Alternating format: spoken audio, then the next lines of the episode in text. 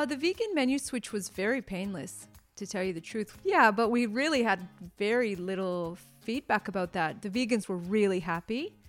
And uh, we just kept it on the down low and got a really good product. So that sort of went pretty seamless, I think. And I think uh, we got more credibility from the vegan community and we were really yeah we were really proud of that and and also then i became vegan and now sam is vegan because we he i i hovered for a while and it's been about a year or two since i've gone and he's recently transitioned too yeah so we're all feeling really good about that and some of the franchisees also have become vegan that were vegetarian or meat eaters Hi there, Veggie Mates. Welcome back to the VedgeTalk podcast.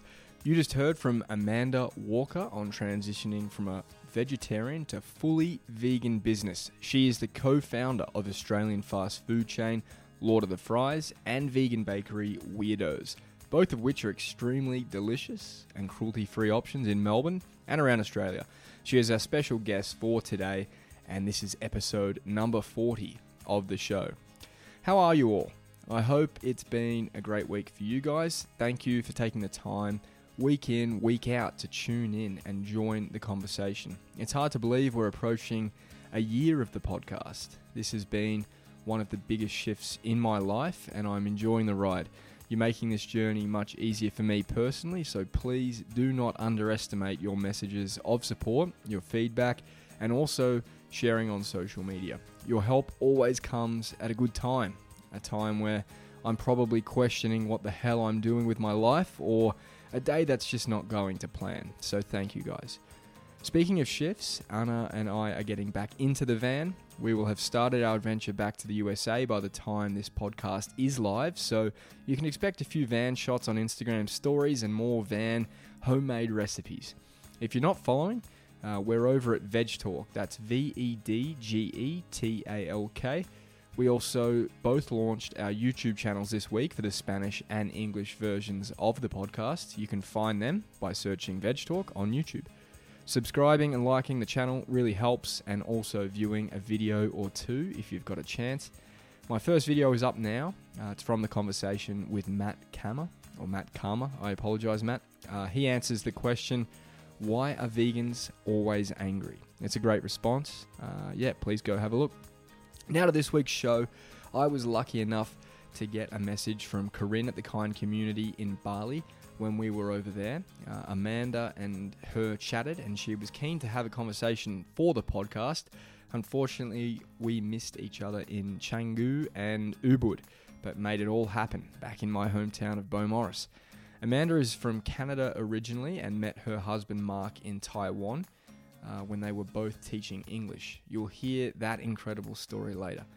Together, they started Lord of the Fries in 2014 in a food trailer, and since then, it has taken Australia and now New Zealand by storm. It's not fast food as we know it. This is 100% vegan, cruelty free, and absolutely delicious. They also have a vegan bakery. Weirdoughs, if you have been following along Instagram, it's likely you would have seen an ice cream filled croissant at some point. Insanely good. That's enough from me. I'm getting hungry just talking about it all. Please enjoy the show, and I will see you all on the other side. All right, we're rolling, guys. Welcome to another episode of the VedgeTalk podcast.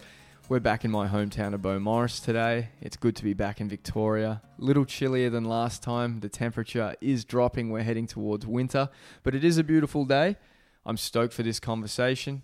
We are with founder, co-founder of Lord of the Fries, uh, Amanda Walker, and we're yeah so stoked to have you here, Amanda. Thank you very much. thanks thanks for having me Okay, so I suppose the first thing that I'd love to talk about is um, just basically where you're from and and growing up. I know you're from Canada, so living in Australia is obviously a little bit different. What it was like growing up in Canada, and you know, just a little bit about like might, what might, what food might have been on the table back then, or um, what life was like for you. Okay, so I was born near Toronto and um, I stayed in Canada until I was 25.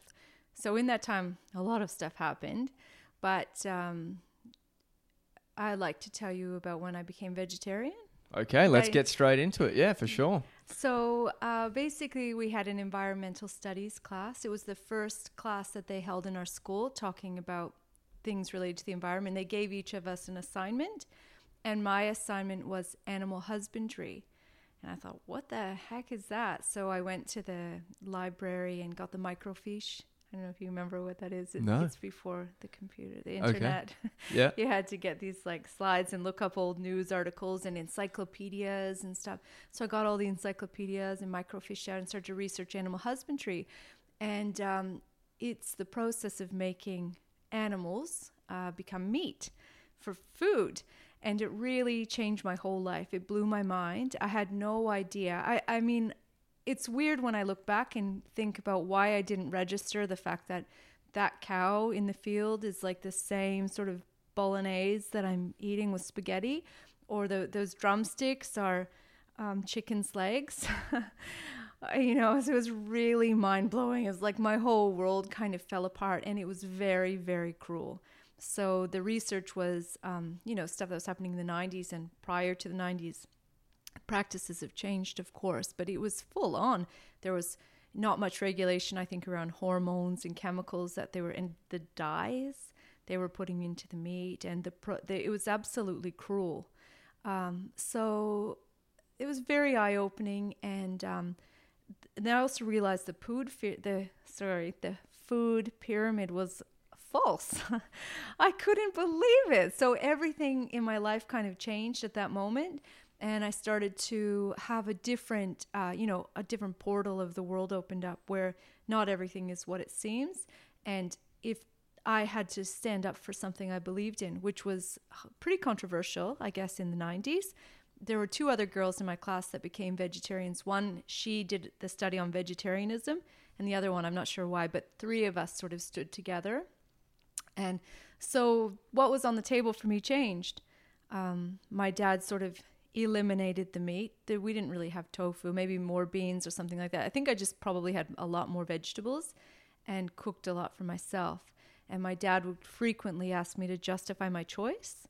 He um, is an intellectual kind of guy, so I would have to come up with all of the arguments why why he should support me being a vegetarian.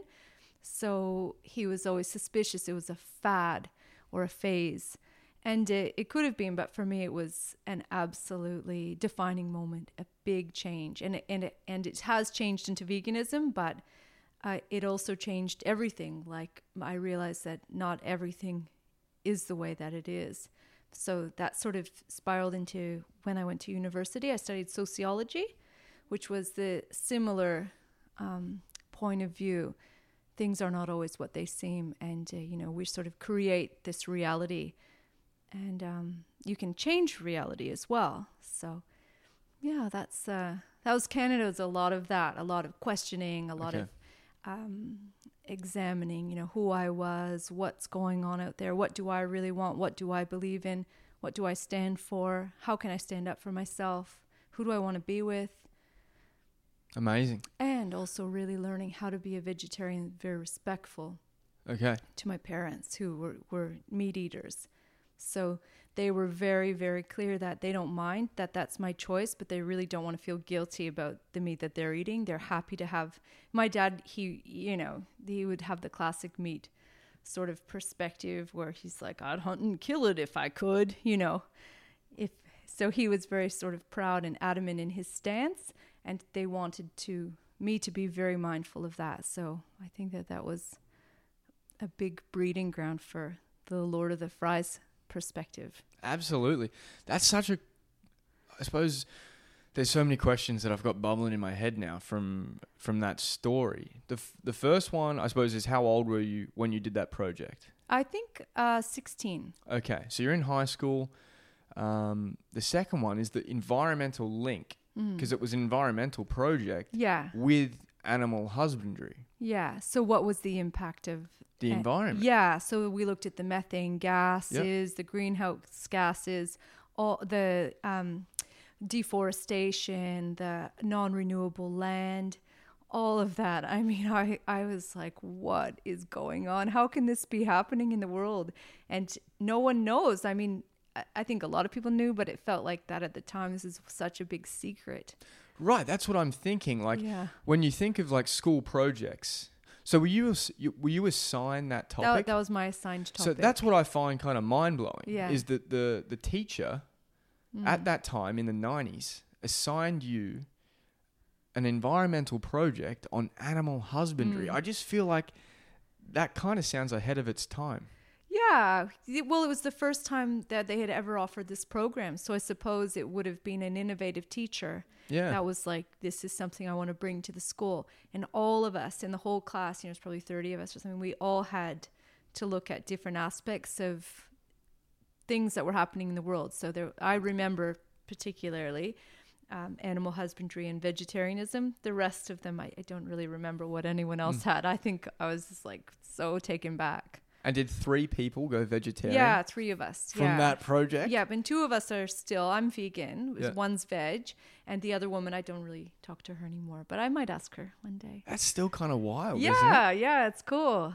Yeah, Wow. it's really life changing. Yeah, that's that is very cool. yeah, Um, and then you bring up your parents there as well. So I think that's something that we all we all kind of go through. mm, We you know we change our diet, we Yeah. change our perspective it's on massive. on what's really going on behind the scenes. Mm, And then for a lot of us, I'd say the majority of us, we the first thing we want to do is tell the people we love, yeah, friends and family. yeah. So did your parents? It sounded like they really kind of set the boundary early. yeah, yeah, you're right. Did you ever? That's that's amazing of them, isn't it? Did you ever challenge them though? Did you ever? Oh, they're they're very strong. Yep. So they they didn't want to be challenged. No. No. They just wanted me to be able to explain to them why they should buy me this food, why they should cook it for me, and why yeah, they didn't want they weren't they did not appreciate being preached to. Yep. I had to justify my own actions. So I guess my dad was interested in gathering information, and for me being, um, let's see, like having that depth of character Mm-hmm. As a teenage girl, because I'm sure there's lots of things I did were just very, very uh, fleeting. So, yeah, it was, it was. I'm really proud of him, and our relationship is really good. I think it was very genuine how they handled it, That's cool. and respectful of me. Yeah. Yeah, Yeah. It sounds like it was a very good opportunity for you to kind of learn the facts yeah, and present them. it was the worst. You know, also, present them with the learnings yeah, that, that you'd found. It prob- Yeah. Did it help you at all in the future when you know other people ask about your choice? Were you ready with yeah. um, I've with, got some with some information? Yeah. Yeah, I've got some facts, and I also did a few papers in university around uh, vivisection and Okay. other aspects of uh, vegetarianism. But mostly, I think um, I learned. For me, I feel happiest and safest when I sort of don't go there, lead by example rather Mhm. than trying to talk to someone about it. I just find it's very confusing, actually, and it upsets me. So, so I don't really speak about it that much unless Cool. somebody really wants to talk about it, and it's usually just with other vegans or vegetarians. Cool. Yeah. No, it's a really that's a really cool way to become a vegetarian. I Mm, think. I, yeah. It's rare that you hear, you know, a school project is the Uh, yeah. is kind of the instigator. So that that's a cool one for Yeah, me. it's funny. Um, when did you when did you look at leaving Canada and Okay. um, what was kind of yeah your vision of of what you wanted to do in the future? Okay, that's a great question. So I had finished university and um, let's say um, had a lot of emotional stuff as a teenager and as a young woman, doing a lot of self work, a lot of work on self worth, um, a lot of work on being present, loving myself, um, giving. So I did a lot of volunteer work and exploring a lot of things that I know now, like universal truths. For so example, you can't change someone unless they change themselves, things like that. So I, I I had really gotten into this sort of altruistic state, doing a lot of volunteer work. Um, and then I was working in the film industry, and I really liked that because I like creativity and that stuff. But I also found there it was a lot of values clashing. So I started to see, okay, there's things that are really interesting on the surface, but then you're not in alignment and it's very destructive. And same thing with relationships, just starting to realize, okay, maybe we've known each other for a long time, but it's actually very destructive. So, in summary, I ended up in some very deep relationships where there was a lot of pain and um, I felt very lost and worn down. And I really wanted to test my skills in the world and um, just uproot and explore and see who I really am. But because I'm Capricorn, I think, I really like to make money. So I was prepared to uproot and explore who I am and test, you know, if the universe really has my back. But I wanted to make sure I had a job. So I went to Taiwan to teach English. So that's how how come I left Canada. That's cool. Yeah. How, it's how did how did you land on Taiwan and also English teaching? Okay, English teaching was just a natural. Uh, I, I went from working in the film industry to English teaching, something that I didn't need to go back to uni for because it's a teaching English as a second language. So I could do my TESOL certification. So I didn't have to go all the way back to uni. And there's that um, sort of as humane aspect that we get to get to know each other. And I'm, I'm really serving a sort of higher level by helping people learn how to communicate because you learn a lot about people just in that process and it's very empowering. So it just seemed a natural fit. In any case, um, Taiwan was is uh, went through a process of um, a few, Elimination. yeah, a few questions. So there was Japan at the time. There was Japan, Korea, and Taiwan were the three places that people went to teach English to make money. Of course, you could go to Colombia or eh, some other place in South America or Central America, but it wasn't really a hub for actually making a living. I had to pay back a lot of things for camera equipment and stuff I had bought because I thought I might be a filmmaker or something like that. So I, okay, I thought Japan would be too strict.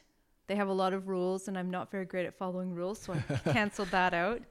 Korea, I didn't really um, know, uh, like Korean food. There, I didn't really know that much about what they, what I'd be eating there. And then there's the North Korea, South Korea. I kind of felt intimidated by that.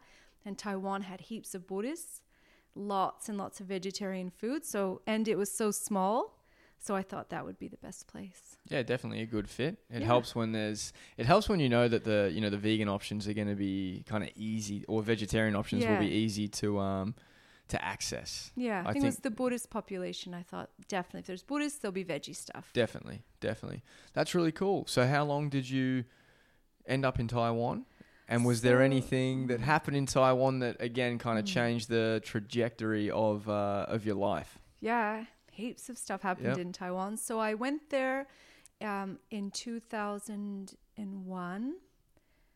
And what happened there? So many things. Okay, I landed a great job at a Montessori school.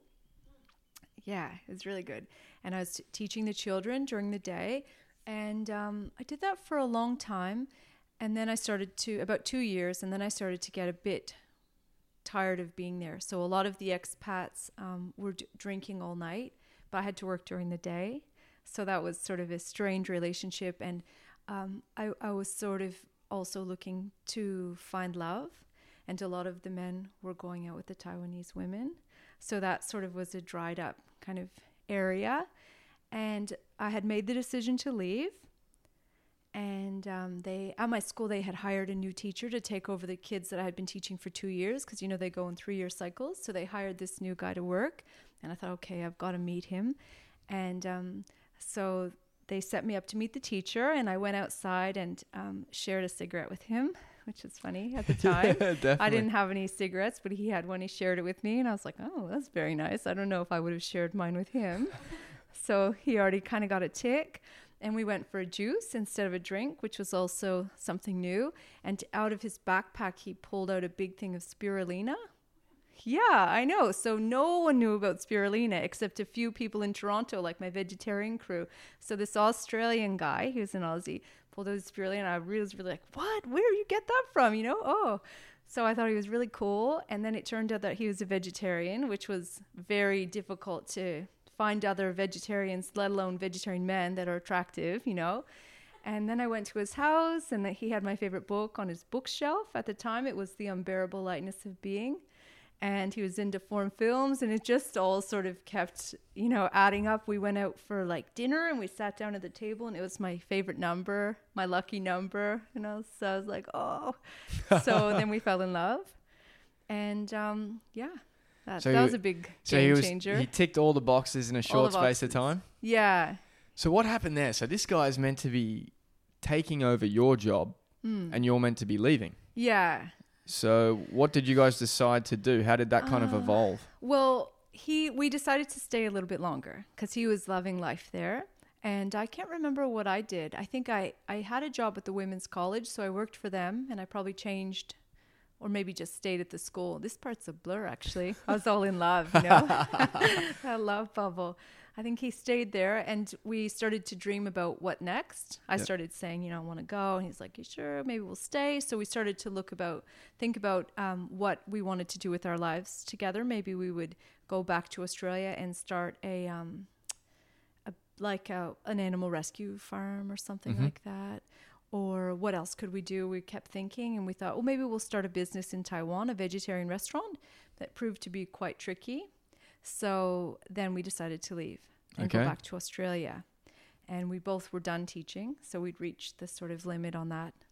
Nice. Interest. Yeah. That's awesome. What a Yeah. story. What's your Yeah. what's your uh, what's your lucky number? 27. Twenty seven. Yeah. Okay, cool. My birthday's the twenty second. And are you in January? Yeah. January January 5th. Twenty fifth. 5th. Fifth. Yeah. Okay. I think I'm like I'm the second day of Aquarius. So Mm. I'm just after Capricorn. That's Aquarius is cool. Yeah. So I'm not really into that all, all that kind of stuff. Anna Yeah. Anna's into it a bit more than me, so I'm learning It's good to know your sign. a little bit. Yeah, yeah. So that's all that's all really cool. Yeah. Where is your husband from? So he's from Melbourne. Okay. Yeah. So is this where you decided to come back to? Yeah. So he had an amazing house. His dad's a builder. He had a house with apartment that we could move into. So, and he had a dog. So we decided, much to my parents' disliking, we decided to move here. Very cool. Yeah. Nice Caulfield. one. Back to I was just thinking with you know, in I suppose in the nineties, like I'm not sure what it was like. I was a a kid and I wasn't really looking at practicing kind of mind, mindfulness and you know self love and meditation and all those types of things. I suppose how did you how did you get into that? Yeah. And Hmm. were you ahead of your time? Were you finding yourself kind of, you know, did you have a community? Did you have people that you could bounce ideas off? Mm. Or was this something that you were on kind of like a personal journey on? Yeah, Yeah. that's an amazing question.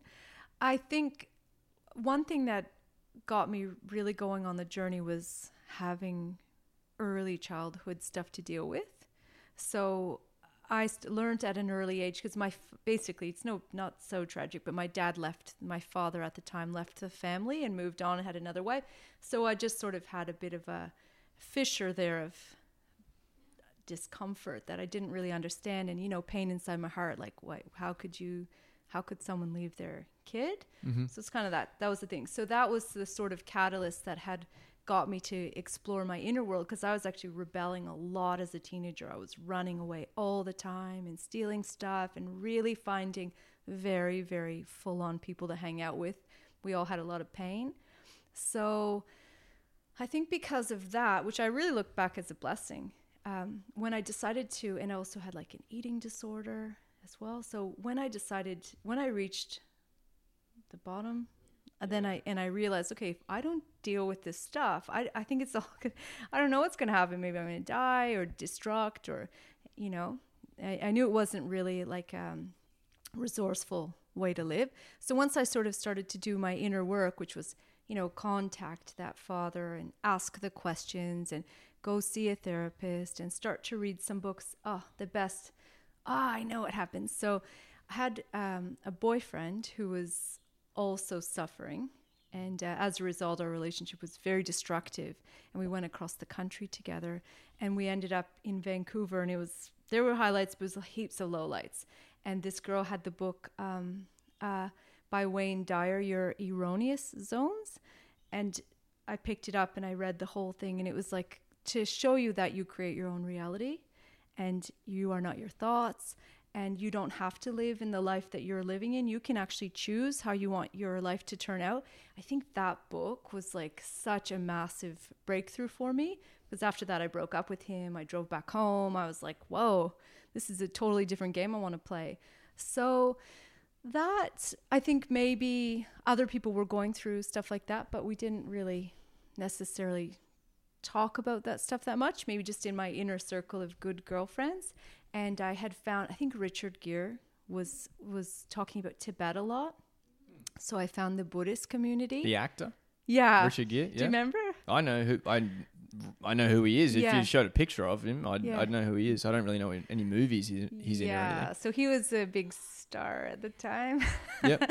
and he was talking about Tibet. Yeah, he was really cute. And Hmm. so I think he was talking about the Dalai Lama. The Dalai Lama was also quite prominent somehow in the world at Mhm. that time. He was doing a lot more public speaking. He had written a book. So I was able to sort of follow the Buddhist path. There, I had a friend who's a wonderful musician whose father was uh, a Buddhist as well. So there was lots of uh, little paths I could follow around that. So I don't think I was ahead of my time. There's heaps of people doing Yeah. stuff like that. Cool. It's just, I suppose, when you, I suppose, when you're not in that kind of community or you're not brought up in it, you see it as. I, this is from my Mm. perspective. You see it as something that wasn't very popular back then, but Yeah. I suppose there was quite a, yeah, a there was yoga. community. There yeah. was yeah, there was lots of stuff. It's always been going on. It's I guess whether you're focused on it or not. Yep. My exactly. focus was greatly on it, and also I had a roommate who was a Quaker. hmm Her family was a Quaker, so I used to go to a Quaker program with her and learn more about social justice and the importance of giving back and all of that. So I, I think I was really well supported and living in a cool city. Yeah. There's heaps of like amazing temples and then yoga and then this person's doing Reiki and weird stuff everywhere. You just had it on tap. And that's in Toronto. Yeah. Yeah, It's a Toronto's massive. place. It's so good. Cool Yeah. place. We were there. We were there uh, like late last year, so we hung out with uh, a couple of animal activists. Oh, uh, they're a couple, Peter and Jenny McQueen. Mm. Uh, they're based in Toronto, and yeah, it's an amazing. It's an amazing place for vegan food. Oh yeah. I mean, so good. it's. I suppose it's similar to Melbourne in the Yeah. term, like in terms of how many options you've got. Um, but I didn't know about the the other stuff. I didn't know it was big there. The the yoga, Reiki, um, mindfulness, and Eastern kind of Yeah, um, Big influence. Eastern stuff. but it, yeah, again, it's what you look what you look at. I mean, you could walk past a yoga studio. And Yeah, true. Never know it's there. Exactly. It's, you look what you find what you want. that is true. So is that what that book was kind of Yeah. teaching you? Sure. Yeah. Totally. Yeah. So that was a big. What's the book called again?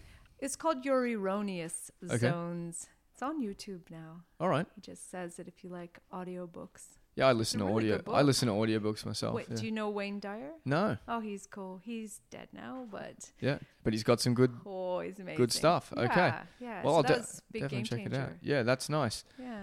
Cool. So we kind of circled back Yeah. there, which is I just I was just kind of thinking, you know, it's a it's yeah very interesting to me that you're on this path, um, and that was your biological dad. Yeah. Yep. Yeah.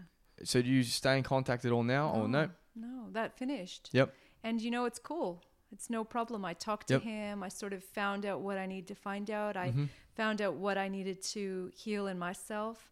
Not not necessarily with his help, but I just realized that um, just because he borned me doesn't mean he needs to be, you know, like my father anymore. He's he's done his job, and I have a very wonderful father with my mom, a new dad that she married when I was pretty young. He was always, you know, there. I think from the time I was five, and he adopted me.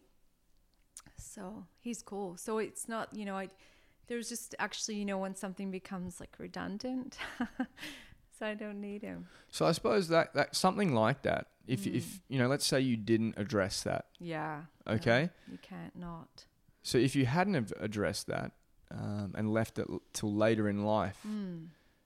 I suppose you wouldn't have been at peace with that. Yeah. and it might have had some effect. So if there is someone out there that you know has a similar situation that they Mm. haven't addressed, uh, that might be kind of like bubbling under their skin, yeah. what was the thing that helped you to go, okay, Amanda, I'm going to start facing these things? Was there something that kind of made you, or did, was it just the feeling you had from? It was a feeling knowing that, like, when I started to realize there was a period where I was unconscious of the whole thing. Mm-hmm. I didn't think that it was related. I had stuffed it under. It was very embarrassing. I mean, I just felt so ashamed of the whole thing. Like that.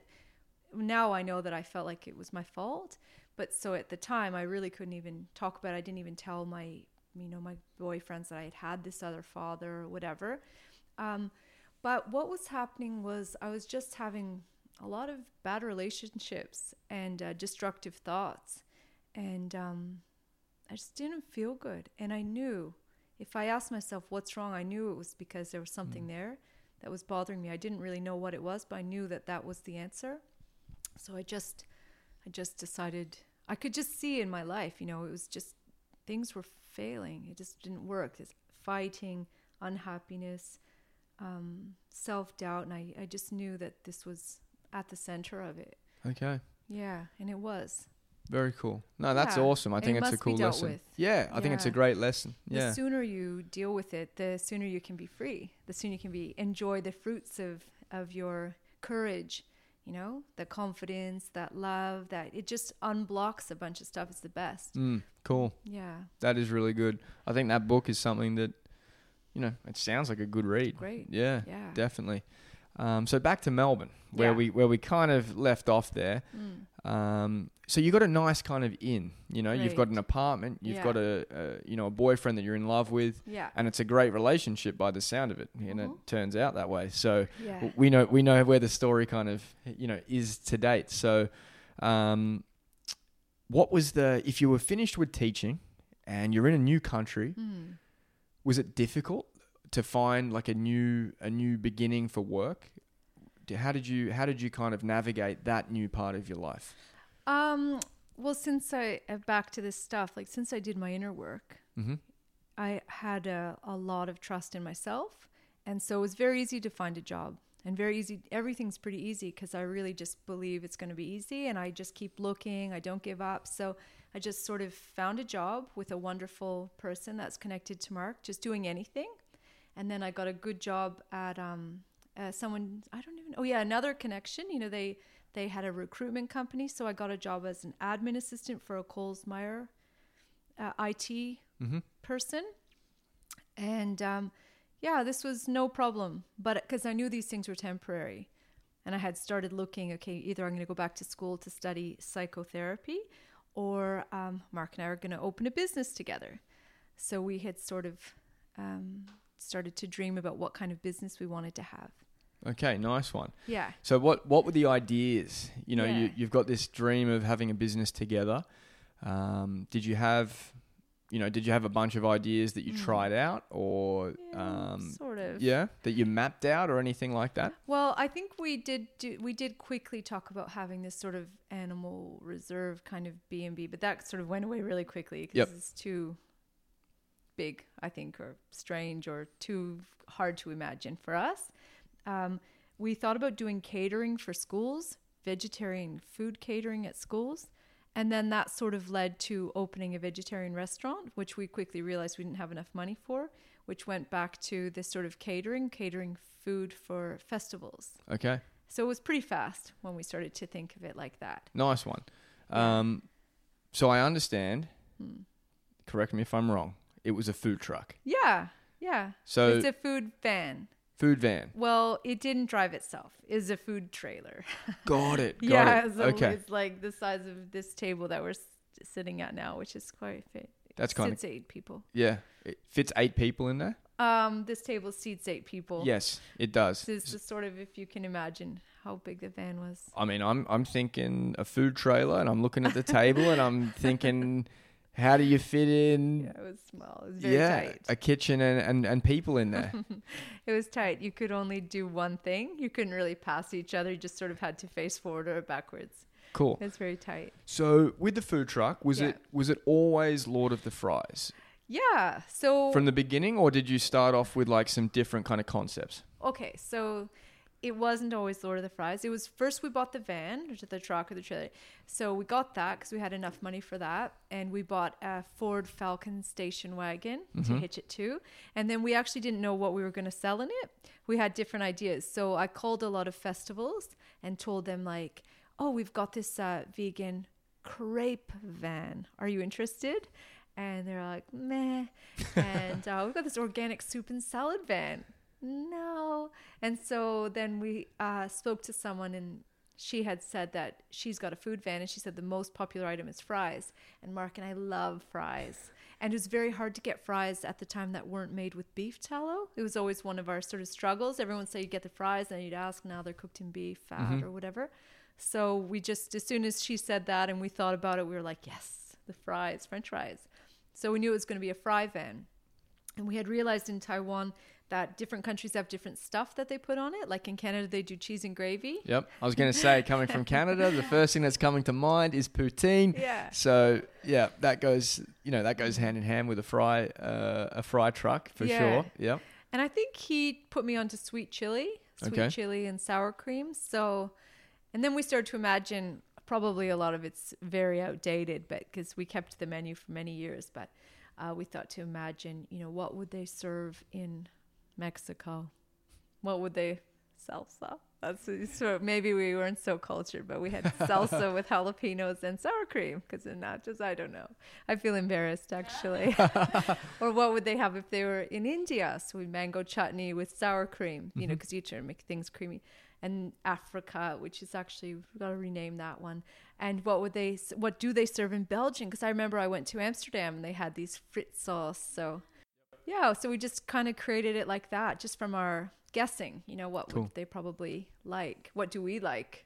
Nice. So it was Yeah. like a bit of a fries of the world kind of Yeah. kind of concept. yeah. No, that's cool. I, I think I remember that. Mhm. Um, it, did you take that into your first brick and mortar location? yeah, Yeah, it still is. Today. still is today. Yeah. So when I was younger, um, before I left Australia, I remember was it was there one in Flinders Street Station at There any? still ch- is. There still is. Yeah. There we go. It's So our busiest store. that's the one that I would have gone to probably after a big night out. Yeah.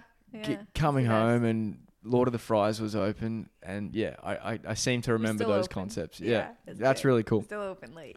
So, I suppose a, a big question for you know for many business owners Yeah. out there, right? Heaps of people start with food trucks these Yeah. days. Lots of people, and I'm sure that for a large majority of them, owning a solitary food truck is not what they want to just do. They probably have ideas to either expand the food truck business Mm. um, or to move into brick and mortar locations. Yeah. So how did you, you know, how did you kind of gauge the interest and when it was a good time to Mm. to move away from the truck? Was there any kind of like light bulb moments that was like, huh, this is time. This is time for us to expand. Well, it was a lot of work. Yep. So the van is heaps of work. And, you know, we were nearly 30 and thinking, is this what we're going to do for the next, you know, how long can we actually do this energetically? It's a lot of work.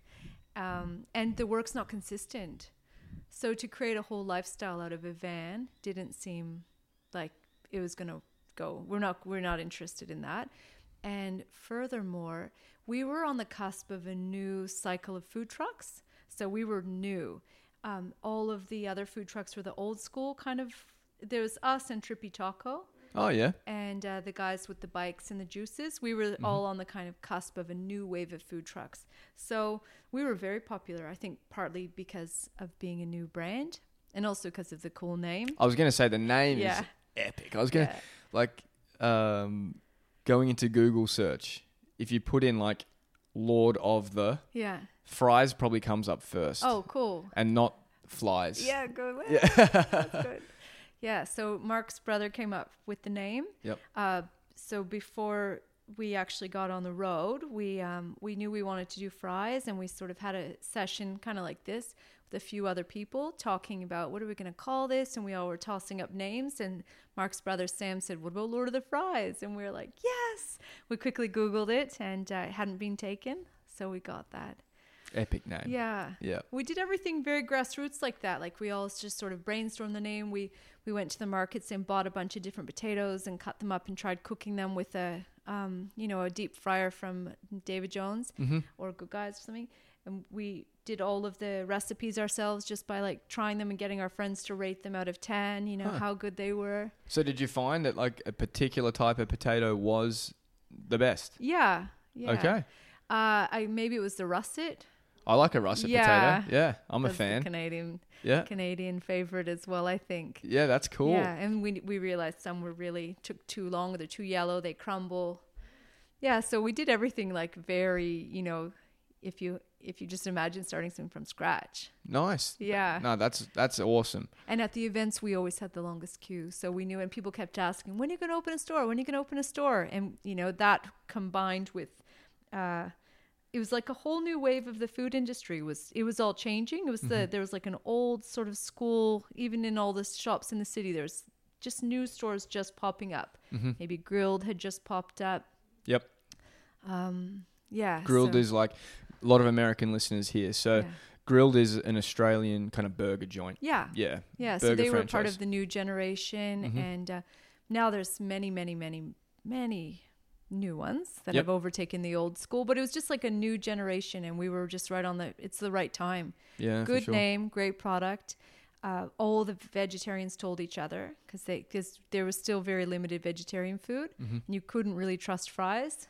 That's so Um, interesting that you couldn't. Yeah, Yeah. sucks. Yeah, no, it's horrible. That's Yeah. something we look out for now. If you're like Mm. really, you know, if you're in need of a, a meal on the road, fries is often like if if there really isn't a like we're in the Philippines for example, Mm. and there's not a whole lot of not a whole lot of vegan options. So like potatoes was a staple for us. Yeah, Yeah, it's definitely a good go-to. love potatoes. So when we're talking, also when we're talking about like the the transition, the Yeah. old school is kind of like, and again, correct me if I'm wrong, but the old school is like this more sit down restaurant kind of vibe, Yeah. and then the new school is this fast casual grab and go kind of. Yeah, But the grab and go isn't like you know the regular takeaway. It's a, it's quite a it's quite a good experience for the Mm. um for the you know the person buying. It's like a you know like Starbucks. yeah, nicely thought out venue. Yeah, Um, I think a- that's was a big yeah. difference was the venues. So like bright new signage that appealed to the people that were actually buying the products. Yep. You know, that was like in their colors that they like and music that was cool and fun and sort of sign of the times. hmm No, Yeah. th- I think that was the transition. Modern, yeah. Yeah, and- Contemporary, relatable marketing, a bit more transparent. Um, Totally, and it's like the, it's the mainstream now. That's what you Yeah. see popping up all over the world. yeah. Is you know different concepts, but around this, yeah, this look and feel. Yeah. I suppose. Yeah. Yeah, So we were at the forefront of that movement, which was really cool. that's amazing. Yeah. Yeah. So good. So Melbourne's quite a competitive place. Mm. Um, so moving from the truck, were Yeah. you were you looking for a particular area to move your first brick and mortar into? Yeah. So we we were we only had the um the markets and events to model after, and we always you know would only go to events that had a lot of people because if you know like our product really thrives when there's heaps of people and also perhaps alcohol or people that are a bit younger that are not totally concerned about their weight and you know it's uh, burgers and fries. So we knew that we and also being vegetarian we needed to be in a um, that sort of space where there'd likely be more vegetarians. So we were looking for something very central high traffic. Mm-hmm. Pretty much that's it around bars around schools. And we sort of started to notice um, all of those places had mcdonald's. So we started to look to where's mcdonald's where's kfc they've already got that formula right. So perhaps that's where we should go. Okay. that was the sort of i think i don't know if we knew that exactly at the time but i know that now we sort of look out for those things. And uh, i had taken a break from coles myer you know like my lunch break and i went walking around the city. And there had been a juice trend at that time and it sort of fell down. Feeling fruity was the store that was there before and they were up for lease at the corner of elizabeth and flinders which is a very very busy intersection. And so i called mark and said oh you know there's a savile sign here what do you think? And he's like, it sounds amazing. And then they call and they're like, yes, we really want someone. And um, we actually had another partner at the time. Mark's brother wasn't with us. He was working as an animator. And the other partner, we were all about to sign the lease. And then the other partner decided to pull out. So then, fortunately, Mark's brother decided to join us. And then the three of us signed that lease and took that spot. Amazing. Yeah. Cool, so it good. was right ex- across from the train station. Exactly. Yeah. Exciting time. Yeah, it was amazing. Yeah. We both still had our other jobs, I think. So I was sort of working at Coles Myer during the day and sneaking out on my, not sneaking, if anyone's listening, uh, like legally going out on my lunch break Yeah. and quickly working there and then going back to work and then going there after work. It was crazy. Yeah. Wow, that really is. Yeah. That's the hustle right yeah, there. yeah, but I had the stamina and I had the desire, and it was so well received. Like there was no uh, crickets, you know. There was like people lined up all the time. They were loving it. And the vegetarian message was always at front of Mm, mind. No, No, no, nowhere. for you guys. Yeah, Yeah, the vegetarian m- message was part of our being, Exactly. but um, we didn't really. Ha- I think we might have put somewhere that we're vegetarian, but we didn't really even. We just decided just to put the food out there and see what happens. So when when people are rocking up Yeah. and they're used to McDonald's, they're used to KFC Yeah. as fast food, you guys would have been, you know, I don't know, the only vegetarian fast food joint yeah. Yeah. or the most popular it was at the really time. popular. Yeah. So when they're Really coming to the counter, Everybody knew knew us, and I made a lot of friendships that I still, you know, we recognize each other from those from that store. You know. did some people I suppose did some people were they surprised that it was vegetarian? Were they like, oh, it tastes amazing, but it's it's not beef or it's not Yeah. chicken. Yeah. People were very surprised, and some people were mad. Okay. How could you do that to me? Really? Yeah, you're tricking me. Yeah, I want my money back. Some people were very mad. I think we even lost some friends, not not good friends, but like some people that had been eating there and then they realized it was veggie and then they felt deceived and they never came back. Wow. Yeah, it was very confronting. That's really interesting. Yeah. So now, like, that's the beginning phase. And having spoken about KFC and McDonald's, Yeah. how do you feel about those guys adopting or trying and starting to adopt? You know, it might be like a veggie patty. Yeah. Or what? How do you feel about that? Okay, in my heart, I really feel good about it. Yeah, because if you, I just think about how much meat they use, and it makes me so upset. So to think that some people are not going to eat the meat, it's good. Yeah. Yeah, and Just we're mm. not the same. Some people will go there, and some people come to us, and I might even go there. You know, if I if I feel like it, probably not, but I could if I if I had something vegan. It- it's I the- might. I'll yeah. definitely try it. It's a um.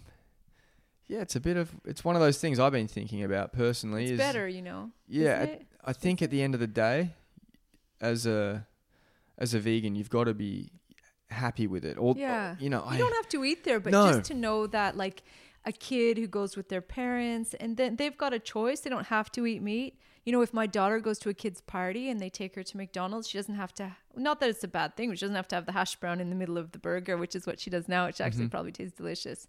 But she has a choice, you know, she's included. There's an option. Yeah. And also it's affordable. Yep. You know, because our stuff is it's not too expensive, but it McDonald's is cheaper. yeah, absolutely, Yeah, I No, think it's, it's- good. it It's is- better for the world. Uh, totally. It's massive. I like that point you make though. You don't have to support it with your own dollar. Yeah. You you don't have Mm. to go. I don't. I'm not gonna go. No, but if McDonald's is going to exist anyway, it's yeah, going to be there. It's definitely gonna be there. we can't we can't take it down. You know, it's a it's a it's a global multinational company. yeah. Uh, if they're going to have a vegan option, it's a great thing. Yeah, it's a great thing, and hopefully, like some of their staff will become vegan. It's just you know saving lives. totally. It's cool. That's definitely definitely the positive, without Yeah. a doubt. It's good to see. Yeah. Um, another thing, business like business wise. So Oh wait, you know okay. we may lose some customers. To, Okay. to that because they don't they're actually looking for the bottom they're looking at the bottom dollar but the the trend is growing in veganism and vegetarianism so we're as you know we're gaining more customers to- oh, absolutely. I think so in that sense, the positives far outweigh the Yeah. negatives. If you know, if you are losing a few people here and there on price, mm, you're going to be gaining so many more just on the movement here, especially in Mm. Melbourne, like- yeah and Australia. yeah it's awesome You couldn't be in a better country Mm. um, for the movement. I mean, it's in the last, even in the last two years since we were last here, Mm. uh, the restaurants and the options. yeah It's it's, it's not even the vegan restaurants on their own. It's also the the non-vegan restaurants having the vegan options, which Yeah. is absolutely boomed. It's Yeah. um it's really good to see. Yeah.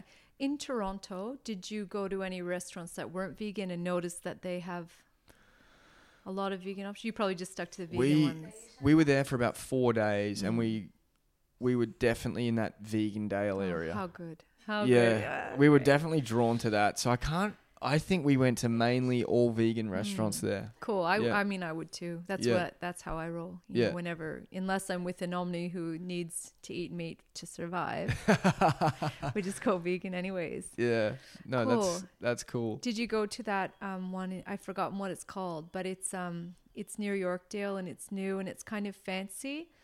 Um, no, I'll ask you later what Yeah. it's called. What Uh, was it's it? What fairly posh. Planta? Yeah. yeah, Yeah, Planta. that's good, isn't it? Did you get that chocolate dessert by any chance? Do you remember? Or they had like. Yeah, it's delicious and expensive. Yeah. Yeah. I love it. I can't wait to go back. It was amazing. I think I got I got a pizza for for my main. I'm pretty sure.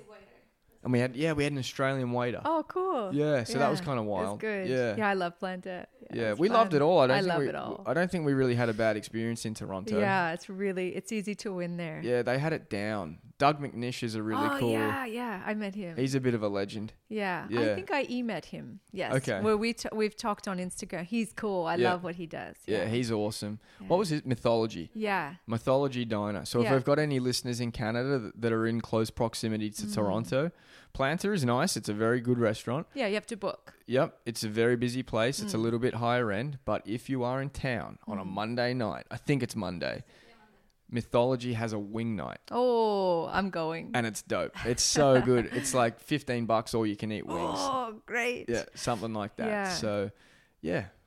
Yeah, you've got some good vegan cities that are Oh, that are so your good. home. So, Yeah. yeah, that's a that's I'm definitely a, it. yeah, that's a cool kind of thing to have in your back pocket. Yeah. The question I was going to ask around Mm. business is was franchising was franchising always like in the back of your mind? Um, expanding has Yep. always been in the back of our minds. So I've always known like if I can get the shop to Toronto, then I've got a ticket home. Mm-hmm. Or I love to travel, so I, it's always been on our mind to to have worldwide expansion. But we never really knew how we're going to do it, and it changes all the time. We started out as a company-owned business, and we owned I think five or six of them, and a couple joint venture, Mm-hmm. and that didn't really work. Okay, So then we we tried out the franchising model, and that's what's working now. cool. Yeah. So with franchising, what's important? What's important in starting that first brick and mortar? Hmm. What did you find was key in helping someone that was taking on a, a shop roll out? What were the, the main things? Okay, well, one thing that we um, have down is our operational systems. So having that system and structure and being able to teach that and train them is for consistency was you know very it's the key Yep. to getting them. But um, something that that's something we can really control. That's in my control. Uh, what is more important though is finding the sort of right person for the shop. They need to be in line with the values of Lord of the Fries. So that doesn't mean they need to be vegan or vegetarian, but a lot of them are. But they have to sort of be service minded, um, love food, Yep. committed to staff, committed to people, people pleasing with with personal boundaries. You know, so it's sort of the person. I think is the systems. You need to have those really, really clear and replicable and train really well, but really picking the right people that are going to take the business into their their arms, you know, as if they invented it is essential. Cool. So it's a bit of a match between Yeah. those two kind Yeah. of things. Yeah. So from that first location in Melbourne CBD, Mm. how far spread is Lord of the Fries now? Where are you guys available? Okay, so the furthest one I think is in Queenstown, Okay. in New Zealand. So we I don't. ho- hopped across the ditch there. yeah. Yeah. So we have three in New Zealand: Okay. Auckland, Wellington, and Queenstown. And then uh, the next farthest one is in Perth, Okay. and uh, we've got one on the Gold Coast, Cavill Avenue. Three in Sydney, four in Sydney, I mean. And we're opening a lot in Melbourne this year. Cool. Yeah, Are you in? Are you in Adelaide? yeah, two in Adelaide. Nice. We're going to Adelaide next weekend. Oh, good. So maybe, Adelaide's really cool. Maybe That's- maybe we'll get two experiences. We'll get one in Melbourne this week, and then we'll head to we'll go to Adelaide next weekend. That, Mm, that'll they- be. They'd that'll be love fun. to have you. Jay owns both the stores there Okay. with Swati, his wife, and they'd love to have you. Adelaide's Beautiful. cool. Yeah. Yeah, that's where I'm born actually. Oh, so good. that's my first home, Mm. Adelaide. Um, It's beautiful Adelaide. Yeah, it's, uh, nice. it's a beautiful city. Mm. It, it- I think it cops a it cops a lot of uh, stick from fellow Australians as the the boring city, I suppose. Mm. You, that's kind of the typical response to Adelaide, but Mm. for anyone that travels to Australia, I'd check it out. Beautiful beaches, Mm. beautiful city. Um, yeah, they, they call it Radelaide. Radelaide. Yeah, yeah, and I think that's also giving it a bit of, you know, giving it a bit of shit as well, which is Nah, I never thought of it like that. I was like, oh, so cool. It's cool. Yeah. It's good. Yeah, Nice you'll city. see there's heaps of vegan places now. I yeah. love it. No, we we found it really easy to cruise around the city and, and eat vegan. Mm. Yeah, it was it was great. So, have you enjoyed the travel? Have you had a lot of travel Yeah, with with Lord of the. Fries? Yeah, I can travel pretty much anytime I want. Within Australia, I just coordinate with my husband and go to the store. So today, this this morning, I was saying, "Oh, do you mind if I go to Perth for two days at the end of May?" And he's like, "Yeah, sure." Cool. Yeah, I love it. Is Yeah. Melbourne your favorite Australian city? Yeah, Yeah? definitely. But um, the Gold Coast is really nice. Yeah, I like the walks. You know, the sunset, the sunrise. is beautiful. We have a friend that said the Gold Coast is actually booming with uh, with vegan it's options booming and places. everywhere. Yeah, It is the the whole country is rising. yeah. It's cool. No, it's a bit of a leader. I think we saw that recently. It was the third largest growth in the world. Mm. Yeah. Was uh, was Australia? Is that correct? Yeah. Mm. We've got a store coming in Brisbane. Okay. Yeah, it's great. Nice. Yeah. Are you thinking of taking it outside of Australia and New Zealand? Yeah, You- all the time. Okay. I'm thinking about that. Um, again, it's a very big commitment. It's a big deal. So we really need to find the right people with the right intentions because it's not um, uh, like mm, it, it doesn't just like it's not like an online business. It doesn't just generate money. It needs a lot of care and it needs you know support and love. And you can't just leave it. It has to be you know managed. So we have to find the right people who are willing to commit to it. So we're talking to people in London right now. We get franchise inquiries from around the world often. Wow. Yeah, Mauritius. We got one recently. We just got one from Denver. I think they they legalized. Oh, no, that was or- Oregon. Yeah, we got one from Denver. We got one from Oregon, China. Just recently, we get heaps. Wow. Yeah, That's yeah, it's really cool. Good. Yeah, Denver would be cool. I know. Everywhere is cool. Yeah. honestly, anywhere is cool. I'm happy to go everywhere and anywhere. It's all cool when you think of having your own business somewhere that you have to fly to. It's That like would be amazing. best. Just Yeah, seeing, you know, Lord, the colors of Lord of the Fries and the and the, the the logo and the shop opening Yeah. up in a new place. It, I, yeah, I bet it's a good feeling. Yeah, I love it. And I just imagine one in Paris. You know, that's going to really blow my mind when that happens. That's um, I mean, that's that's amazing, and Yeah. to see it expanding, Yeah. I'm I'm absolutely stoked for that. And if it does make it to the states, Yeah. well, we'll be there. Yeah, my heart though is in Canada. Yeah, hundred percent. Yeah. So this year we're trying we've applied to get into Veg Fest. Have you heard about it? It's the biggest vegetarian festival in North America. so what I understand, it's also the oldest. Yeah. Yeah, that's pretty cool. Yeah, so we've Yep. applied for a stall. Okay. So we want to go and set up a pop-up Mm-hmm. and I've applied to speak on stage. We'll see what happens. I Nice. just thought that'd be fun. Yeah. No, I hope you get in. That'd Yeah, be, me that, too. That'd be really cool. When did you when do you find out if that happens? Um, hopefully this week. Oh wow. Yeah, that's just hoping. I've been writing to them. Please tell me, but they just finished a big event, Cool. so no one's replying yet. Keep me updated. Yeah. And I can definitely add it into the to the intro or outro of the episode so we can let our Canadian listeners know that you'll be there. Yeah, that'd be so good. That would be really cool. Yeah, that'd be the best. Now, on this journey, Yeah. you know, it's you said it's a lot of hard work, juggling two jobs at once. At, You Mm. know, at a, at a time in your life. There, Mm. did you find it? Did you find it necessary to kind of have mentors along the way? Mhm. Um, was it easy to get mentors? How did that kind of roll out for you, and how did you stay sane, Mm. calm okay. throughout the throughout the whole process? It's a great questions. Um, at the time, mentorship was not on the radar radar for me. I did get Janine Allis's book, the first book she wrote about Boost, and I sort of used that as my um, okay, this is how a business sort of functions because I had never run a business before, and I came from studying philosophy and women's studies and stuff. Right. So, but my husband had taken hospitality management. Now I had worked in a lot of restaurants, so I had some, you know, some experience. Sammy was an animator, he's very smart. So, you know, we we worked it out.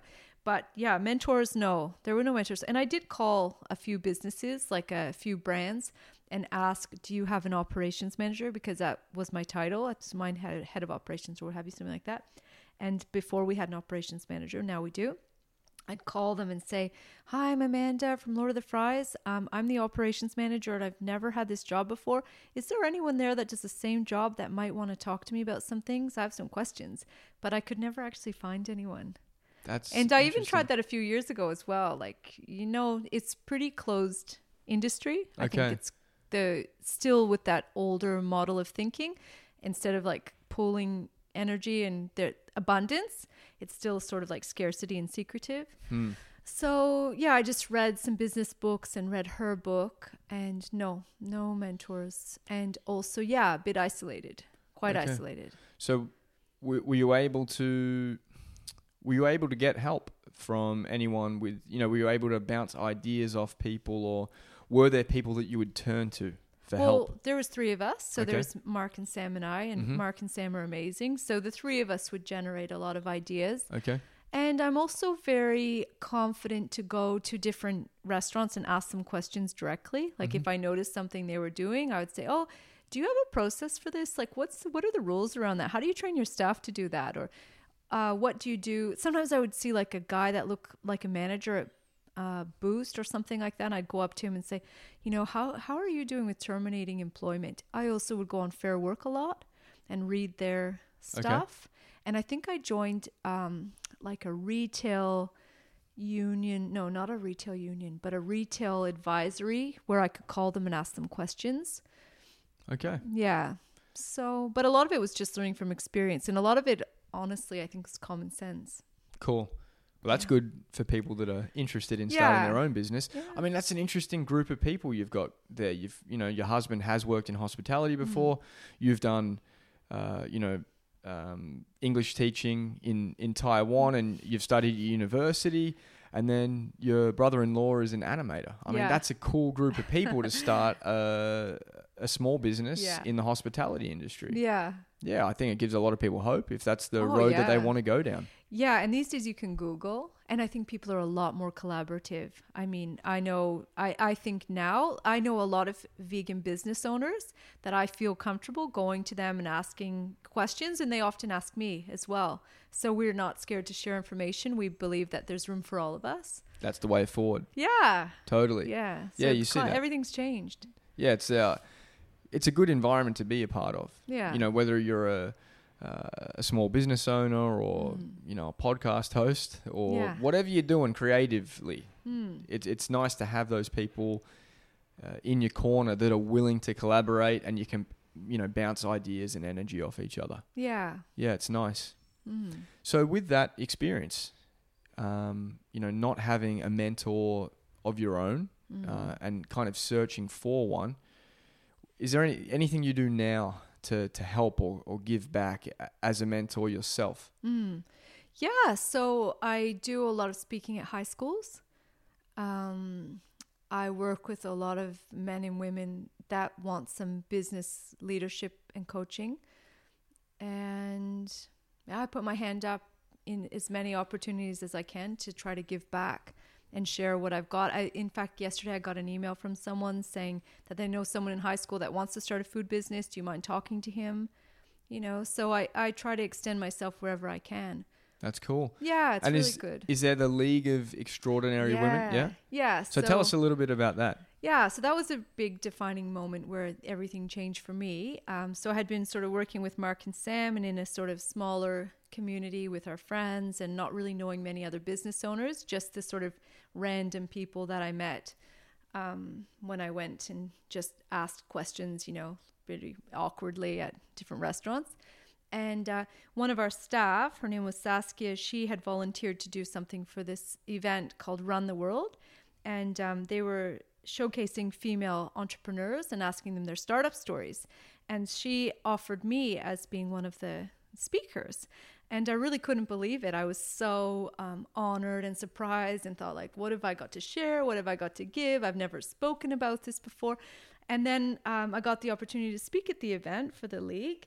And there was like hundreds of people, I think maybe 500 women, all sort of entrepreneurs or want to be entrepreneurs. And I realized there's a whole, everything had changed again. You know, all of a sudden there's these huge communities of business owners that are willing to connect and want to talk and want to share and inspire each inspire each other.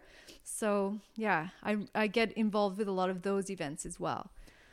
That sounds like a really amazing community to have. So good, yeah. Is it global? Yeah, I think the league is global. There's opportunities all over the world to start your own sort of pod with Cheryl. She's the CEO of the league, and there there's definitely a there's one in Tasmania, Brisbane. I think there there's a bit of activity in Vancouver. I think Toronto had a bit. So if anyone that's listening is interested, they can contact. Well, they they can Instagram League of Extraordinary Women. Absolutely. Yeah, it's amazing. And the lady that runs it is Cheryl. Cheryl Ty. Yeah. Well, there we go, guys. Yeah. If you know, if if you find yourself kind of in that boat where you're looking for a community of of like-minded women that are entrepreneurs, Mm. yeah. That's a great opportunity to start a, a little So pod in your in your own town. Yeah, and Yeah. they have workshops and speeches, and their I think their tagline is "Women Who Connect." So Mm-hmm. it's not it's different than traditional networking. It's actually connecting, like being open and asking for help and sharing with each other. And she does a find your five, you know, the five people that you hang out with to sort of find other people that may, you know, where you share information. It's really cool. Awesome. It's very life changing for me, game changing, and brought me into the greater community. And I felt safe and supported, and also realized I actually have a lot to share, and I've come so far. But before that, I had never really reflected. I was just working. I think sometimes we we think that, right? We Hmm. we we go about our kind of day to day and we're very focused on what we're doing. And then when someone asks us to share, you know, our our own personal story, like what what could we possibly have to share? But once you sit down with someone, you can be kind of like yeah, reflective and proud of what uh, you've actually achieved. It's a good opportunity to, So to share your story. Yeah. Yeah. and to write your story. So that for, forced me for the first time to write the story and then to put all the dots together. Like when I became a vegetarian, and how did that affect who I am now? And how did all those things like allow me to be open minded and wonderful enough to attract such an amazing guy as Mark and to to, to have the courage to leave the country like it's all they're all dots that i was able to connect together so i totally recommend you writing your own story of how did you get to be where you are right now and go back as far back as you can remember the things that changed your life and you'll see there's a path it's amazing it's a No, beautiful that's a cool path. exercise. I haven't done that. That's yeah, do uh, it. Yeah, I think I might. That's um, yeah, that's some, that's that sounds like a, a, a great reflective process, kind of like a learning Yeah. experience in itself. Yeah, Yeah. And also, uh, another benefit of sharing your story is what the feedback you get from people when they tell you how it's affected them is like so cool. And the hugs, you know, if you're in person or, you know, the messages, it's really, it's worth every second. yeah, that's kind of mind blowing when you when you do put it out there Yeah. to see how it can affect other people in a positive way. It's Yeah. uh, it's quite amazing to to get feedback. Yeah. It's worth the fear and the discomfort and the sweat and the nerves and the anxiety that you get about public speaking, like which everyone gets, most people get. It's worth all of that to get this sort of love at the end. Totally. I highly recommend it. Well, that's yeah, that's cool to to learn about. I'm, I'm definitely there's a few takeaways for me myself here, and I hope you guys at home also um, you know have a few takeaways. I've I've really enjoyed uh, the learning opportunities from from chatting with you. Um, just another another thing that's come to mind is with with Lord of the Fries. Yeah. There's been a a transition at some point from from vegetarian to totally vegan. Yeah. So what brought about that uh, kind of change? Okay, so Mark became a vegan. Uh, I can't really remember how long ago, but maybe five years ago. And um, there was, I guess, all vegetarians, I think, maybe it's a big generalization, but I think we kind of always have it in the back of the mind as a, another layer, you know, we could peel off or we could, another step we can take. And it's sort of about when you're going to take the, the, make the, the step, take the jump or whatever. So Mark made the jump and I sort of hovered on vegetarian, but basically as soon as he made the jump, he was like, I, I would want the business to be vegan. Um, now, because we have a lot of stakeholders, which are franchisees, we had to sort of wait until we could find the right product at the right price that is still going to appeal to the people. You know, the vegan cheese hadn't evolved as much as sort of Mark's personal views had. So we had to put that off a few years. And when we finally were able to get the right cheese, basically, that tasted good, um, that the franchisees weren't scared of, which they were they were very nervous about transitioning, to be honest. So once we had the right product at the right price, we transitioned. We just did it. We did it very quickly. And they were on board, all the franchisees. Well, they were scared. Eventually got on board. They had to be on board. Yeah, They didn't have a choice. yeah. Yeah, they had to do it. That's the that's the benefit of being the master franchisor, is that you can um, you have to make those decisions. So Mark made the call. We got the product. A few years, you know, we tried a few things, and he he was very patient. I mean, if he if he was just thinking about himself, he would have pulled the plug a lot sooner. Mm. But he was thinking about, you know, the group. Cool. So, yeah, I, I we went past one of your one of your locations. I think it's up, like on that bridge on Spencer Street Yeah, towards Southern Marvel Cross, Stadium. yeah. exactly. Um, and I saw a banner out the front now that you you stock Beyond products. yeah, that's very new. So that's pretty cool. I mean, that's something we've seen in the in the states for a little while now. Yeah, Um, but having it actually in a, you know, Yeah. a, a burger and fries joint in Australia, I think that's pretty cool. It's, Yeah. it's definitely not something I was expecting. Hmm. Um, so how's the response been to? Yeah, it's good. How's this? I suppose how's the response been to the switch to to vegan, a purely vegan menu, Hmm. uh, and then also adding some of the products such as the Beyond products. Uh, the vegan menu switch was very painless, to tell you the truth. Yeah, but we really had very little feedback about that. The vegans were really happy. And uh, we just kept it on the down low and got a really good product. So that sort of went pretty seamless, I think. And I think uh, we got more credibility from the vegan community and we were really Totally. yeah we were really proud of that and and also then i became vegan and now sam is vegan because we, we he i i hovered for a while and it's been about a year or two since i've gone and he's recently transitioned too Wow. yeah so we're all feeling really good about that and some of the franchisees also have become vegan that were vegetarian or meat eaters so that's been fine um, to the beyond stuff yeah people like the beyond a lot of the uh, vegan community don't like it because it tastes too meaty but we don't have just that product so they just eat our regular patties which are more tvp Yep.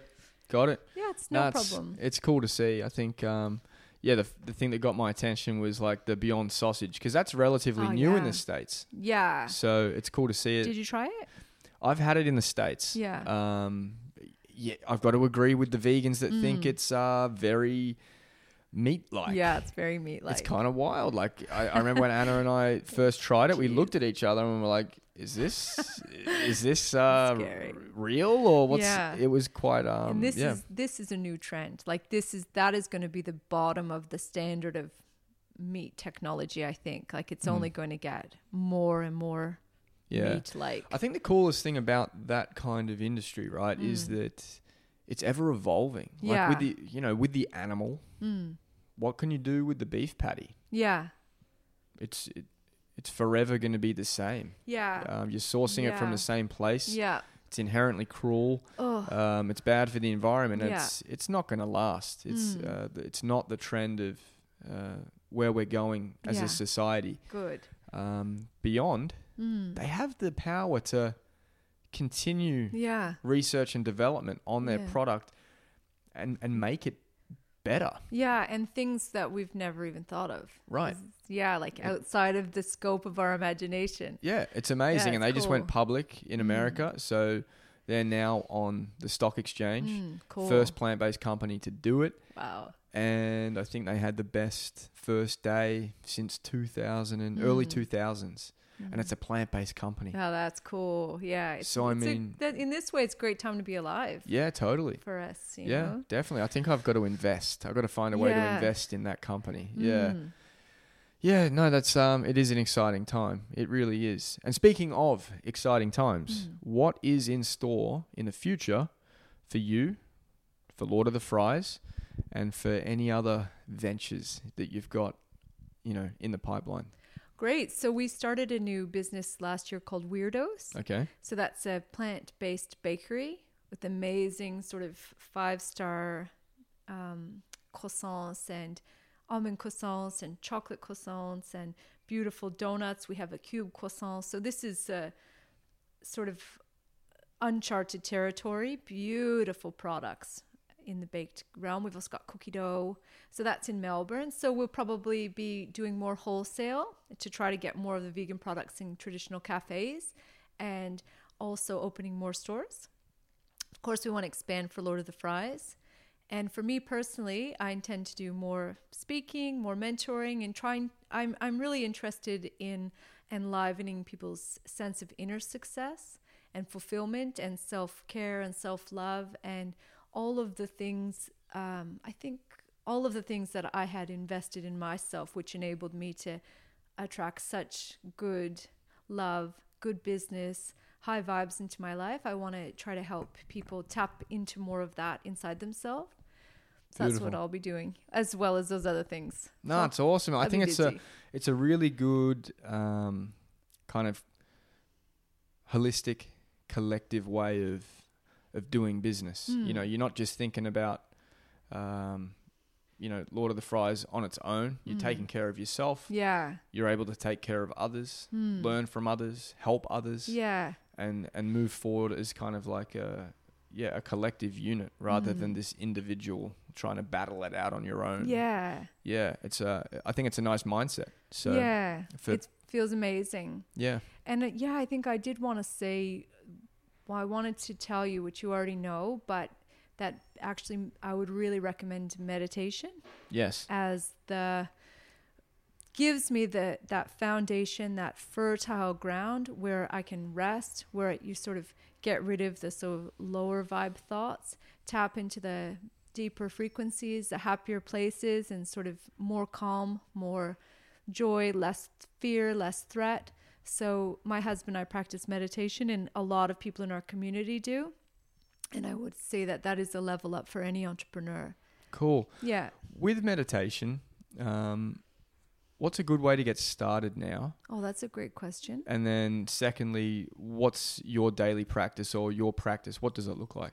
Okay, so I studied transcendental meditation, um, which is the trademark. That's a trademark thing. So my husband actually practices transcendental meditation. I, I study Vedic meditation. It's two 20 minute segments a day 20 minutes in the morning 20 minutes in the afternoon and you have a mantra which you sort of let go and you sort of sit in silence it's wonderful there's a few different schools deepak chopra teaches it Mhm. transcendental meditation foundation teaches it we're in the vedic school a great way to start is to get the one giant mind app it's one with a, a number and they have like um, videos and it's a 30 day challenge and johnny um, he's the owner of that and one of his the one of the other previous owners laura are both amazing meditation teachers so laura teaches here in melbourne she's an incredible in-person teacher johnny um, teaches in i think he's moved now to the sunshine coast or brisbane Okay. no no no bondi Ah, yeah, nice spot. he's loving Yeah. it there. Yeah, so you can find a teacher. You can sort of Google Vedic meditation teacher, or you can get this app and sort of start to teach yourself. And then through that, you'll probably find a teacher and join a community. It's um, amazing. I'm doing my teacher training. Ah, cool. Yeah, so I'll finish that at the end of June. Okay. So you can always contact me. Nice. Absolutely. Yeah. I've kind of dabbled with meditation. Yeah. I, I really enjoy it. It's Good. um, it is a nice practice. yeah. Bit of a grounding kind of practice. Good way It's to start the day. Yeah. Um, good way to start the day and sort of in the midday give you that rest. It sort of filters out a lot of the unnecessary junk, yeah, for sure. gives you a deep sense of rest, but it takes practice. You know, a Yep. lot of people we sort of pick it up and then we put it down, pick it up, put it down, try all different types. But if you can commit to one type and just do it all the time, you know, like as a non-negotiable, the the rewards are incredible. Exactly. That's where you really would start to see the the benefit. Yeah. Yeah, I'm yet to even scratch the surface. So those Yeah. apps I've heard are quite Mm. helpful for Yeah. anyone that's looking to start meditation. Great place to start. So that's one giant mind. Yeah, One Giant Mind's Yep. amazing. Yeah, Yep. there's also Insight Timer, which has heaps of different apps, but I I advocate for One Giant Mind. Cool. I'll check Yeah. that one out. Cool. I know of. I think there's one called Headspace. Yeah, Headspace is one. I don't know Um, too much about it, but I know it's good. I tried it. hmm The guy's got a very relaxing voice. So I suppose I've only tried it a few times. It's probably like, yeah, it's a nice one, I suppose. I- Yeah. Um, and there might be a, another one by an author in America. Mm. I'll have to get it. I'll put it in Yeah, there's a few. in the outro. There's a yeah, I mean, it's few. again, it's something that it is funny that the Western society is Mm. kind of looking to Eastern practices Yeah. now more and more. It's becoming almost mainstream to look to Eastern practices, Yeah. uh, whereas the East are now Mm. looking to Western ways Mm. with uh, business and fast, like traditional fast food. Yeah. Is, is getting into their culture a little bit more. It's a funny time. Yeah, it's Um, amazing, incredible. Yeah, that Yeah. we can try to take the best parts. You know, Yeah. what what have they learned in ancient India and ancient civilizations about how to thrive as a human? What can we do today? And they're also taking maybe some of our best practices in business. I hope. Totally. Yeah. Yeah, and some of the worst stuff comes through too. Yeah, it does. Mm. Filter that out through Yeah. meditation. I don't know. Yeah, yeah, yeah. yeah. Well, meditation always leads you in the right place. Yeah. You know, you just end up finding the right place, the right time, the right people, and you feel good. You know, you look younger, you're happier, you bring a better presence wherever you go. It's really cool, especially if you're, uh, you know, pounding the pavement trying to make stuff happen. Definitely. Mm. Definitely. How has it been with kids and going vegan? Yeah. How do you how do you kind of navigate that um, part of your life? So the kids are primarily vegan, Mm-hmm. and um, yeah, it's been great. They've born veg. Um, they, I've sort of let them. You know, we we have very little dairy in the house. I don't even know if we have any. Maybe, so they're sort of like vegan by default. They don't really know that though. But Coco, she's nine. She's she's sort of started to refer to herself as vegan, but I haven't really talked about it much with her. Hmm. She's just leading. She's learning by example. Back to where you began. Yeah. Yeah. Yeah, so they love it. There's more vegetarian kids in the school than there ever have been, like, you know, compared to my high school or whatever, or uni. Totally. Yeah. Um, there's always like that option on, at parties. You know, they, they message us, is there any vegetarians? So it's a pretty easy world for them right now. People becoming more conscious of it. I Yeah. suppose it's cool that if they can go to a birthday party and Yeah. still, you know, not have the roadblocks. Yeah. That's nice. yeah, it's so good. I have heard that for you know others, because every I suppose everyone has a different experience. So Yeah.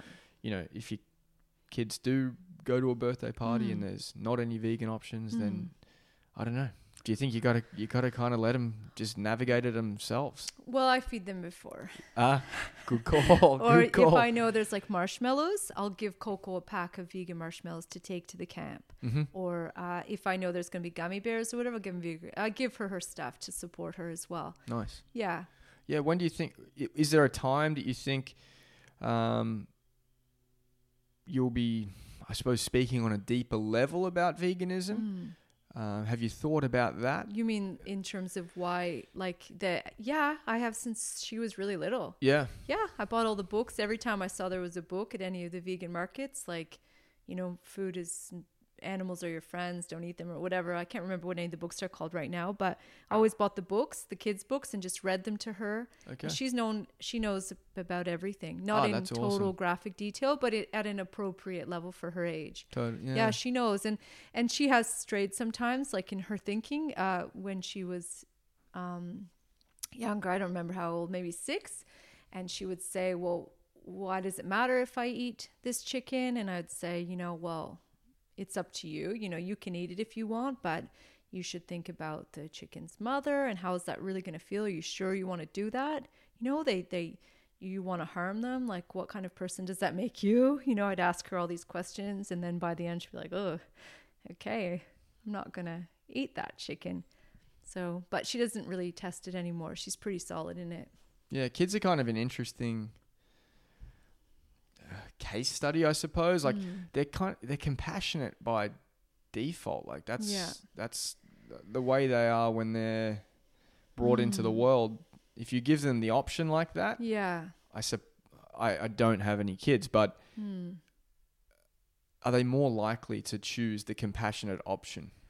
um yeah If given the I- choice. if but but the thing is i think meat tastes really good so once they Mm. start eating meat i think it's harder they i i mean there's psychology around it but i i feel like they just get you know like really fixed on the taste and they don't want to give it up Yeah, well because i don't understand why else they wouldn't and it's somehow it's easy to block out the cruelty i don't understand the dynamics of that yeah. It's but I'm happy that my kids are veg and I hope they always stay veg. And I don't see they don't seem to be threatened by it at all. They love it.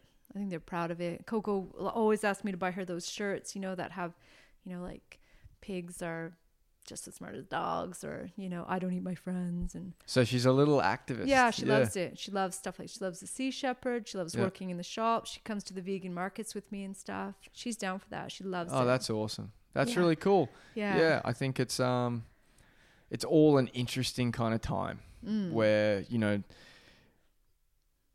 the the societal norm is is not vegan. yeah So bringing, you know, or turning vegan ourselves and Mm. bringing in children into the world that uh, growing up veg or or vegan, Mm. it, it really is an interesting time, and it's cool to learn. Uh, for me, in the future, Mm. um, you know, we've got decisions to make, and um, yeah, I think it's it's cool to discuss. yeah it's great it feels really good Yeah, for me i'm happy to discuss it anytime especially um you know when you give the news that you're gonna have a baby yeah, definitely, definitely. Rounding this one out, where is the best place to find you um, Mm. or contact you um, if someone has a question or um, you know wants to reach out? What's the best way to find you? Uh, well, I'm on Instagram for Amanda or at Lord of the Fries one or Okay. email Amanda at lordofthefries.com.au. Happy to, I'm on all three all day. So Beautiful. yeah. No, it's been a it's been a really. I'm so stoked we got to connect. I didn't really tell the story in the beginning, but the the two girls from Kind Community that we interviewed Mm. in Bali uh, reached out to me and said that Amanda was at Kind. Um, Yeah, and delicious. we we kind of crossed paths in Bali. We Mm. weren't in the same place at the same time. So really, it was cool that we got to you know we got to hang out today. Yeah. I thank you, you know, so much for your time. I really Mm. appreciate it. You're extremely busy with a, a really cool um, well, couple of projects now with Weirdoughs, Mm. and we can't wait to, Yeah. to go and check it Yeah, I out. love I'm, it. I'm I'm looking forward to. I think Mm. we're going to go tomorrow. So oh, cool. yeah, looking forward to to going to Lord of the Fries, and yeah, thanks for thanks for coming on the show. Yeah. And thanks for doing what you're doing too. It's amazing. It's really good. Thank you, Amanda. Thanks. Cheers. Bye.